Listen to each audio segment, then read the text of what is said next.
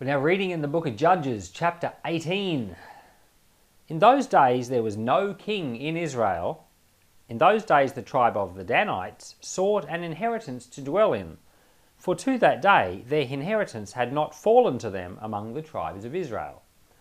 The children of Dan sent five men of their family from their whole number, men of valour, from Zorah and from Eshtaol, to spy out the land and to search it. They said to them, Go explore the land. They came to the hill country of Ephraim, to the house of Micah, and they lodged there. When they were by the house of Micah, they knew the voice of a young man, excuse me, the Levite. So they went over there and said to him, Who brought you here? What do you do in this place? What do you have here? He said to them, Thus and thus has Micah dealt with me, and he has hired me, and I have become his priest. They said to him, Please ask counsel of God, that we may know whether our way which we go shall be prosperous. The priest said to them, Go in peace, the way in which you go is before Yahweh. Then the five men departed and came to Laish, and saw the people who were there, how they lived in safety in the way of the Sidonians, quiet and secure, for there was no one in the land possessing authority that might put them to shame in anything and they were far from the Sidonians and had no dealings with anyone else. They came to their brothers at Zorah and Eshtaol, and their brothers asked them, What do you say? They said, Arise, and let's go up against them, for we have seen the land, and behold, it is very good.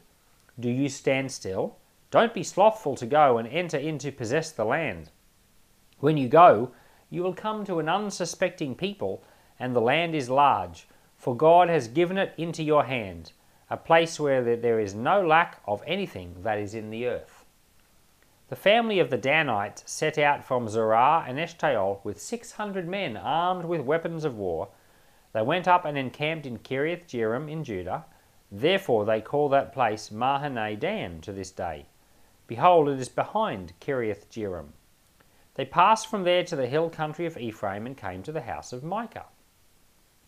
Then the five men who went to spy out the country of Laish answered and said to their brothers, Do you know that there is in these houses an ephod and teraphim, and a carved image and a molten image?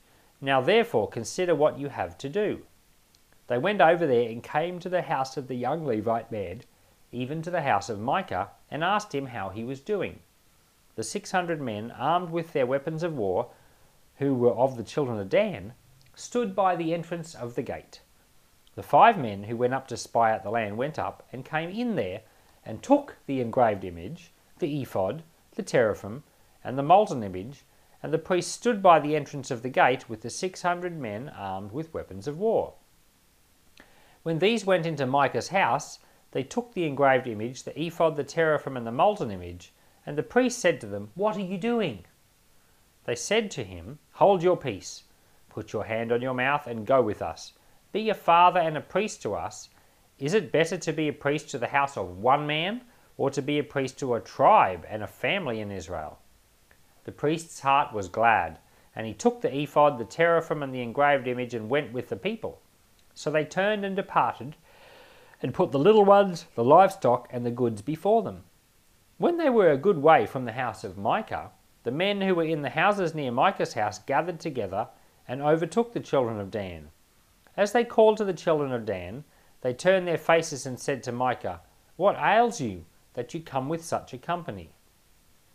He said, You have taken away my gods which I made, and the priest, and have gone away. What more do I have? How can you ask me what ails you? The children of Dan said to him, Don't let your voice be heard among us, lest angry fellows fall on you, and you lose your life with the lives of your household. The children of Dan went their way, and when Micah saw that they were too strong for him, he turned and went back to his house. They took that which Micah had made, and the priest whom he had, and came to Laish, to a people quiet and unsuspecting, and struck them with the edge of the sword, and they burned the city with fire. There was no deliverer, because it was far from Sidon, and they had no dealings with anyone else, and it was in the valley that lies by Beth Rehob, they built the city and lived in it. They called the name of the city Dan, after the name of Dan their father, who was born to Israel. However, the name of the city used to be Laish. The children of Dan set up for themselves the engraved image, and Jonathan, the son of Gershom, the son of Moses, and his sons were priests to the tribe of the Danites until the day of the captivity of the land. So they set up for themselves Micah's engraved image, which he made, and it remained all that time that God's house was in Shiloh. Well, um, the, the, these last chapters of the book of Judges have been called the sewer of Scripture. And you might not realize quite how bad it is just yet. It's going to get worse in the chapters ahead. But what we've got here is, is people following um, what they think is right with no regard for God. And it started in the last chapter with this guy, Micah, making his own God, you know, out of silver, and then hiring a priest who was from, you know, he was a Kohathite, Levite priest from the tribe of, um, you know, from the area of Judah. And we find out at the very end of the chapter just that we just read that his name was Jonathan, the son of Gershom, the son of did you hear it? Moses.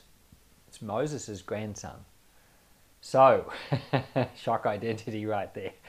Things have gotten bad real quick. You know, it was only Moses two generations ago that was in the Israelites so strict about the law of Moses. Here's his grandson in the promised land. He's a priest with an idol. And he goes with, you know, with this guy Micah, lives in his house, and he's basically set up an alternate you know, sanctuary to worship God, and they're all doing it sincerely. In this chapter, some five spies from the land of Dan come up and they're trying to find new land. And it says that the, their inheritance had not fallen to them. That's what it said at the start of this chapter. Now, some people have thought, how could that be? Because, you know, back in the book of Joshua, we read that a certain area of land was allotted to Dan. So, what's happened is that there was an area of land allotted, but they hadn't been able to conquer it. And we read that earlier in the book of Judges, Judges chapter 1, that they weren't actually able to drive out the in, in, inhabitants of the land. They didn't have enough faith or courage or whatever, so their inheritance hadn't fallen to them. The lot had fallen to them, but not the land. And so what we've got here now is that they decide to go and look for somewhere else they can get land and this area that they're going to look is way up in the north of Israel, but it's actually not the area that they were allotted. So these, the city that they're going to conquer, the city of Laish, which they're going to rename Dan, it's not part of their original inheritance. And so there's various opinions about all of this. But what, what occurs to me is that the Lord gave them something, and they were supposed to come into it by faith, but they didn't have faith. And so they've gone now and found this unsuspecting city, an area that the Lord didn't give to them, and they're now taking that by force. And they're actually killing people that the Lord didn't say to kill.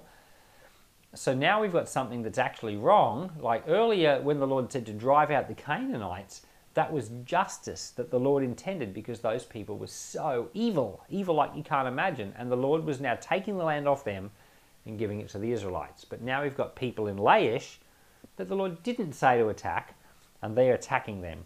So it's wrong on multiple levels. And um, but at the base level, they're trying to take an inheritance for themselves from something the Lord doesn't give them. And whenever anyone tries to do that, it's always a mistake. So they're not operating by faith, they're operating by works, and Christians do this too. We try to get ahead in life, we don't do it out of what the Lord's giving to us, like His promises. We decide to do it for ourselves, we create our own opportunities, we try to get ahead without the Lord, and it only ever leads to wrong. And so, what's, what ends up happening here is they end up conquering, conquering the city of Laish and they rename it Dan. But then they take these, these idols that Jonathan, the grandson of Moses, was the priest of, and they set them up in this new town as like their center of worship. It's very, very convenient if you don't have to travel to go down to the tabernacle, which is several days' walk away, to go worship God. If you've got something there that you can just worship yourself. And because they didn't have proper understanding, this is what they did, and it ends, ends up becoming a snare to them. If you remember, way back in Genesis chapter 49 when Jacob is on his deathbed and he's dying and he's blessing his sons, except the blessing blessing is uh, not all of the blessings were actual blessings. Some of them are more like curses. And he says to Dan, he says to Dan, you, the tribe of Dan, or Dan will be a snake that bites the rider's heel. Well, that's what the tribe of Dan ends up becoming, we see it right here. They end up setting up an alternate system of worship with none other than Moses' grandson as the priest, and it's just bad. It becomes a snare for all of Israel. Much, much later, um, at least a couple of hundred years, I think, uh, maybe four to five hundred years, we've got a king. The nation of Israel ends up splitting. Ten of the tribes go north uh, in one na- nation in the north. Two of the tribes are in a nation in the south, and they have each have their own king. And the first king in the north, Jeroboam the first, he sets up two golden statues. And he sets up one in, um, where is it, Bethel, and the other in Dan. Now, he, he does it politically because he doesn't want people going to Jerusalem, but the second statue is in Dan. So, what begins as a, uh, a snare to Israel in a small way with these idols becomes a much bigger snare in the future with Jeroboam, King Jeroboam. And basically, because these people had tried to take an inheritance for themselves outside of what the Lord was saying, the entire tribe ends up out of the will of God and it ends up becoming, in the long scheme of things, one of the lost tribes of Israel. You know, there are 10 tribes of Israel that become lost. And it's just those, the southern two tribes that become, you know, they remain. And so, um, what I've got here, I just think this is really interesting, is I've got a picture here this is from archaeology at Dan. So the city of Dan, or the town of Dan, is an archaeological site. It's called Tel Dan. And uh, that site there, I'll show you another look, but you can see the stairs going up to the left. That's where people used to walk up to worship um, the alternate, the alternate god in Dan. Now this site here isn't the one that we've just read about, it's the later one that Jeroboam set up with the cow. But it's been uncovered. You can go there and see the actual place where people thought they were worshipping Yahweh, but they weren't. But Dan, Dan's been interesting in other ways for archaeology too. And there was this discovery of this um, stone tablet called the Tel Dan stele. And a stele is just like a tablet. The Tel Dan stele was discovered, and it was a monument celebrating victory um, over the Israelites. Now, the Israelites at the time of the monument were the northern tribes, including the tribe of Dan, and the king was believed to have been Hazael, the king of Aram, and he had an alliance with the king of Judah. And this tablet, written in the tablet, it basically mentions that they've had this victory over Israel along with help from the house of David. So this is tablet here. This is the ancient Paleo Hebrew. Uh, sorry, it's not Paleo. Yeah, it is Paleo Hebrew, and it talks about the house of David. And that was the first archaeological proof that King David was a real person. And the house of David or the dynasty of David was a real thing. Up to then, there was all these skeptical people. Why, I'm not really sure, because the Bible is one of the greatest historical things that we have in the world. And time after time after time, the Bible is proven correct. So for me, with the Bible, it's always innocent until proven guilty. and so far, it's always been proved innocent. But uh, a lot of people, it's guilty until proved innocent, and they're always, you know, coming up with red faces. So, in this chapter, we've read about the, the tribe of Dan who've, who've stepped right outside of God's will to take for an inheritance for themselves out of a piece of land that the Lord hadn't given. But they've also set up for themselves a, an alternate place of worship with none other than the grandson of Moses as priest. It's all really terrible. And the, the prophet Samuel writes that all of this happened um, in the time of the judges because in Israel there was no king. Now, interestingly, some people think that the book of Judges was written a long time later, you know, in the time of King Josiah, and they think Samuel didn't write it. And they think that all of this was, was you know, proof that, you know, they, they were trying to suggest that um, this was written to validate the need for a king. And um, but the the weird thing about that is, if it was written years later in the time of Josiah, there's no need to validate the need for a king, because they already have kings. In the mind of Samuel, though, who did write it, because Samuel hadn't actually lived at a time where there'd been kings for very long. He was he was writing at a time when when you've got Saul who's just become king. He's like right at the beginning. And Samuel thinks that a king is going to solve all these problems. He actually hasn't lived long enough to realize that just because they have a king doesn't mean they all follow the Lord. And that's, that's a sad point in the history of Israel. That out of the 30 odd kings they have, only seven are any good. But anyway, that's a discussion for later. Heavenly Father, it's really sad that the grandson of Moses, you know, set up, was a part of this alternate worship to you. And um, Father, I ask that you'd protect us from lawlessness. Lord, people who just thought they could do whatever they want in the, these stories and protect us from the same.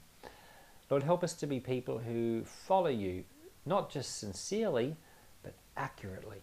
Help us to be people who know what you want and we do it, not just people who do whatever we think is right. Father, I did pray, I pray not just for us alone, but for the body of Christ. We are sincere. We want to do what's right. We want your help, but Lord, help your people. Lord, there's so many different Christians in the world, so many people who think they're doing the right thing. Father, I ask that you would purify the bride of Christ and grace would be upon the church. In Jesus' name, amen.